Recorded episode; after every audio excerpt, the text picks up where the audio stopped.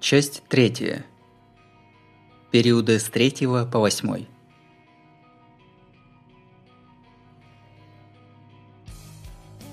Бегун дорожки Д, Микума Масака, как и многие другие люди, не родился раздутым.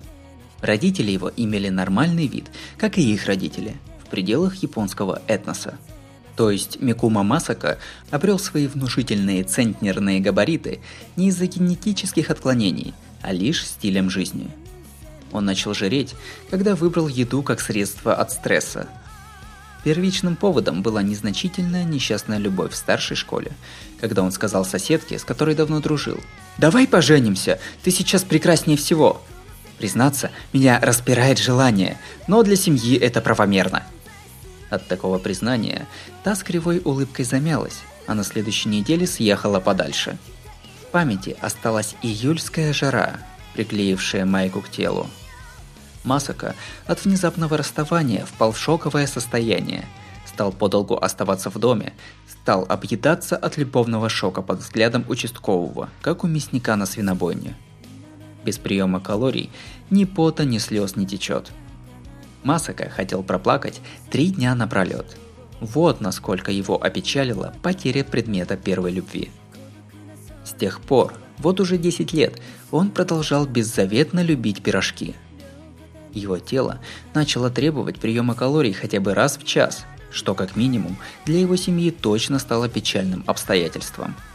Наверное, груз тела стал грузом душевным – Масака избегал выходить на улицу, отстранился от физкультуры и почти перестал покидать комнату. Когда ему пришло извещение, его родители убедились в Божьей благодати. Вдруг в их сыне что-то изменится, когда он придет к финишу, а если сойдет с дистанции, как многие бегуны, атмосфера в семье Микума все равно изменится к лучшему. Честно говоря, ни на йоту не хотят его возвращения – этот шанс изменений в доме Микума казался единственным. «Масака-тян, мы сегодня будем жечь барсан, погуляй пока!» Улыбка матери при этих словах напоминала впервые влюбленную девушку. Масака уже привык к угрозам травления насекомых, но ланчбокс ему собрали, отказываться нет особых причин. «Масака, что бы там ни было, прорвись!»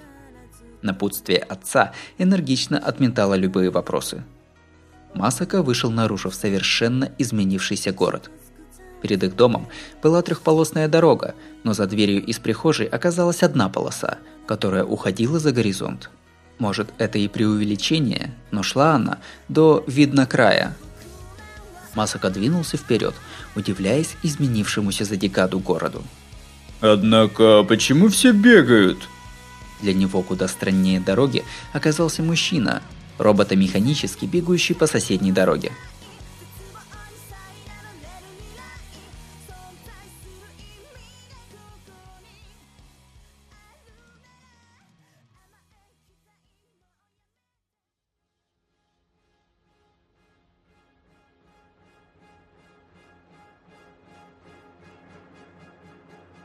Конечно, бегун на дорожке Е, Кёйе Шира, человек, а не робот – Ему лет 35-40. Э, Прическа под полубокс и впалые щеки.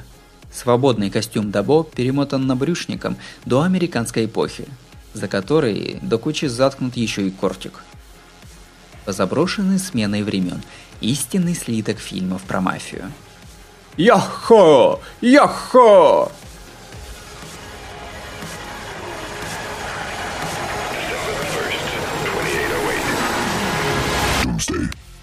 С каждым шагом он высоко поднимает и опускает руки. Это строго повторяющееся автоматическое движение напоминает зрителю газонокосилку или танцующую куклу. Исполняется с неуемной энергией, которой позавидует ребенок, бесящийся на празднике. И, собственно, Кёе Шира был в огнях Юпитеров. Мозги плавали в бассейне из нелегальных наркотиков. Для Шира это и был звездный час жизни – под крышей такой сквозняк, что сам себя перестаешь воспринимать. Приятно подраться, потрахаться, но это ощущение в другом измерении. Для сравнения, он вроде как выставил извилины на улицу и летом сводил их на пляж в Атами. Атами – добро, Это брутальное чувство от того, что там в 60-х было шикарно. А сейчас как? Вообще не подумаешь, что называли японские Гавайи. Сейчас там офигенно то, какая серебряная атмосфера из-за допуска только лишь людей за 60. Даже без популярности шарм самой местности никуда не делся. Атами пробуждает ностальгию. Только не рекомендуется ездить зимой. От поездок в зимние места выигрыши только режиссеры ужастиков, наверное. Какая крутая локация! Хей, Джордж! Здесь с минимальными расходами можно отснять зомботу. Ладно, хватит про Атами. Кёэшира за свою недолгую жизнь все равно не ступал босой ногой на песок этой восхитительной для него местности. Он не осознавал, он не помнил, ни почему он такой энергичный, ни куда бежит, ни даже кто конкретно он такой. Он помнил то, как был все время заперт в пепельно-серых стенах, как мужики в строгих формах вломились в комнату с подозрительной бумажкой. «Надо же! Выбрали зэка!» Что-то шумели про какую-то амнистию, про порядок исключения, говорили, что исполнение отложено на сутки.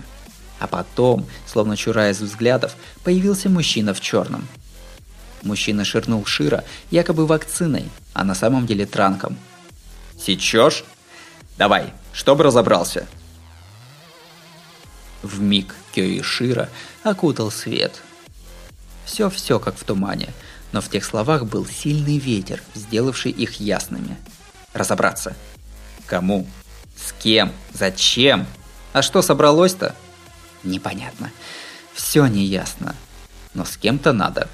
Времени у него нет. Даже без участия в забеге у него оставалось мало времени. Даже сейчас в выбеленном шаре черепа его «я» вопит, что конец не равняется подъему. «Я жил, чтобы подняться!» Засунул он кортик под набрюшник, распахнул дверь и выскочил во внешний мир. Безумный, не помнящий собственного имени бегун. Зато у него есть цель. Вот только он забыл, какая. Спустя час после старта в забеге произошли перемены. Проблемы были не только в приготовленных вредных предметах по курсу. Из-за забега по городу неизбежно столкновение с его обитателями, третьими лицами. Первыми появились 12 крыс. Макари Итера с дорожки А поначалу внимательно наблюдал за мелкими зверьками, но понял, что они не стремятся навредить, и стал полностью их игнорировать. Продолжал держать темп, что бы там с ними ни было.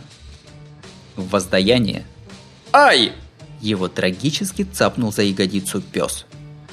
Однако, хоть укус и был до крови, но как-то излечился и не сбился с темпа. Итера планомерно, словно показывая стиль всей своей жизни, меряет шагами свою дорожку. То, что зацепило его душу в середине скучного марафона, было объявлением богатства.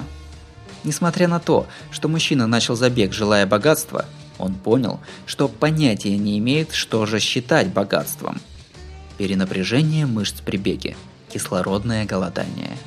Короче, так называемая эйфория бегуна дала ему случай познакомиться с собой. Что есть настоящее богатство?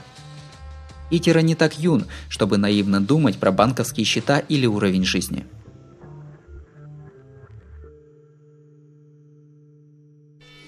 Человеку необходимо богатство собственным здоровьем, иначе мир был бы слишком абсурдным. Но, ах, как задница болит.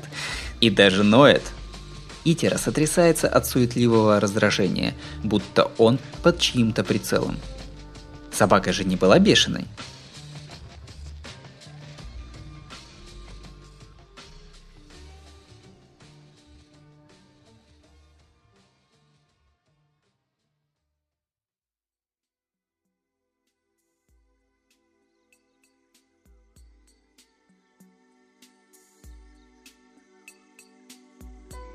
Разумеется, это ему не кажется. И дело в Атариге Рейзи.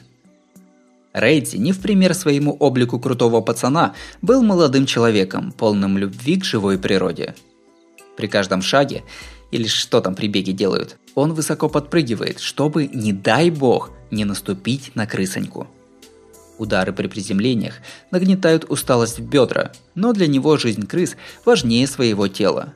Не терпит он только самок своего вида. А относительно мелких животных он был философичен, аки Будда. Спасет ли в итоге молодого человека его сострадающее сердце? Честно говоря, в данном случае не важно. Скорость Трейти ничуть не убавляется. Его сила ног, тела, разума делала его лучшим бегуном из пятерых, и победу можно было считать решенной. Сам Рейти тоже уверен, что победит. Опять закончит победой этот унылый, жалкий человек. Он сам. Победа в этом забеге не сможет утолить его жажды. Зачем он состязается в этом дешевом конкурсе? Он проклинает общество, на самом деле желая другого, что можно ясно излагать в письме, но не вслух. Рейди отчаялся не в себе, но в этом мире, который записал его в меньшинство. «Ай!» – донеслось вдруг с соседней дорожки. Он посмотрел на бегуна А, которого цапнула за жопу собака. За жопу! Не ягодицу! А те, кто не понимает этой тонкой, но такой большой разницы, могут идти в жопу. Вот обычный ход мысли Рейти. Не было времени даже на колебания. Рейти инстинктивно, а на вид по-спортсменски, без промедления наложил на жопу человека с дорожки А лейкопластырь. У Рейти всегда на готове лейкопластырь, на случай, если вдруг вот такое случится. Нельзя отметать вероятность, что однажды в жизни может представиться шанс, когда незнакомый мужик поранит себе ягодицу и будет страдать. Бегун с дорожки А не заметил ловких движений Рейдзи и продолжал бег. Непритязательный, но ритмичный стабильный бег завораживал взгляд Рейдзи. «Правильная форма!» О, этот миг, когда взгляд бегуна становится взглядом охотника –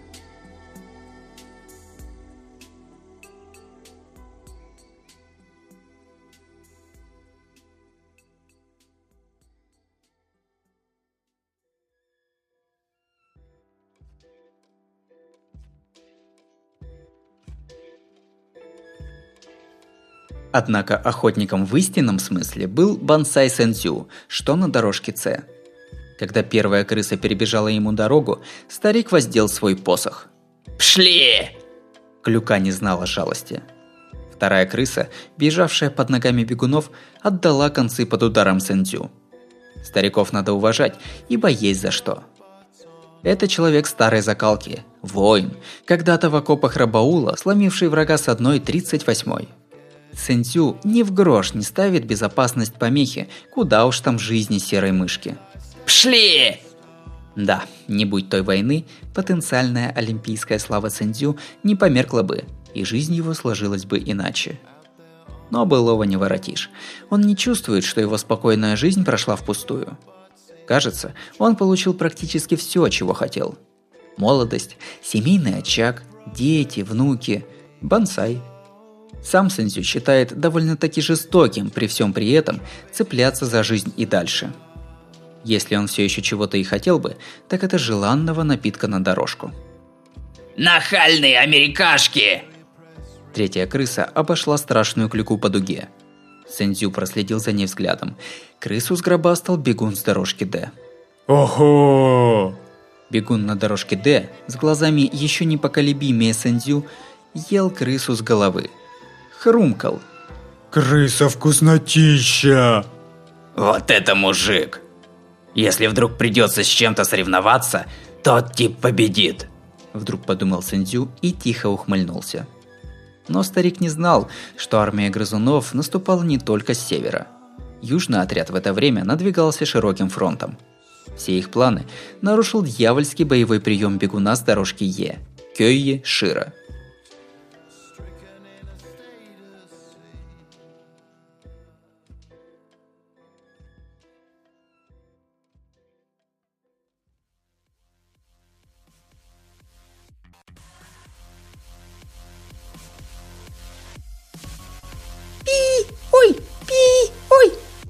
ритмично переламывает набегающих крыс. До недавних пор, словно подернутый мраком, Шира без башни ожил, получив пронизывающее возбуждение в левой руке, и снова был озарен. Эта эйфория также нестерпима. Руки-ноги как перышки, кортик легко выходит из ношен. Перед глазами наседающие крысы. Шира взблескивает клинком. Ха! Ха! Ха! Ха! Пи! Ой! Ой! Рубит все, что оказывается в зоне досягаемости. Мастерские, смертоносные мгновенные тычки. И тут вдруг... Нет, это не они. Делает он то, что нужно, но вроде бы не с теми. Так начинает вспоминать свою цель Кёе Шира.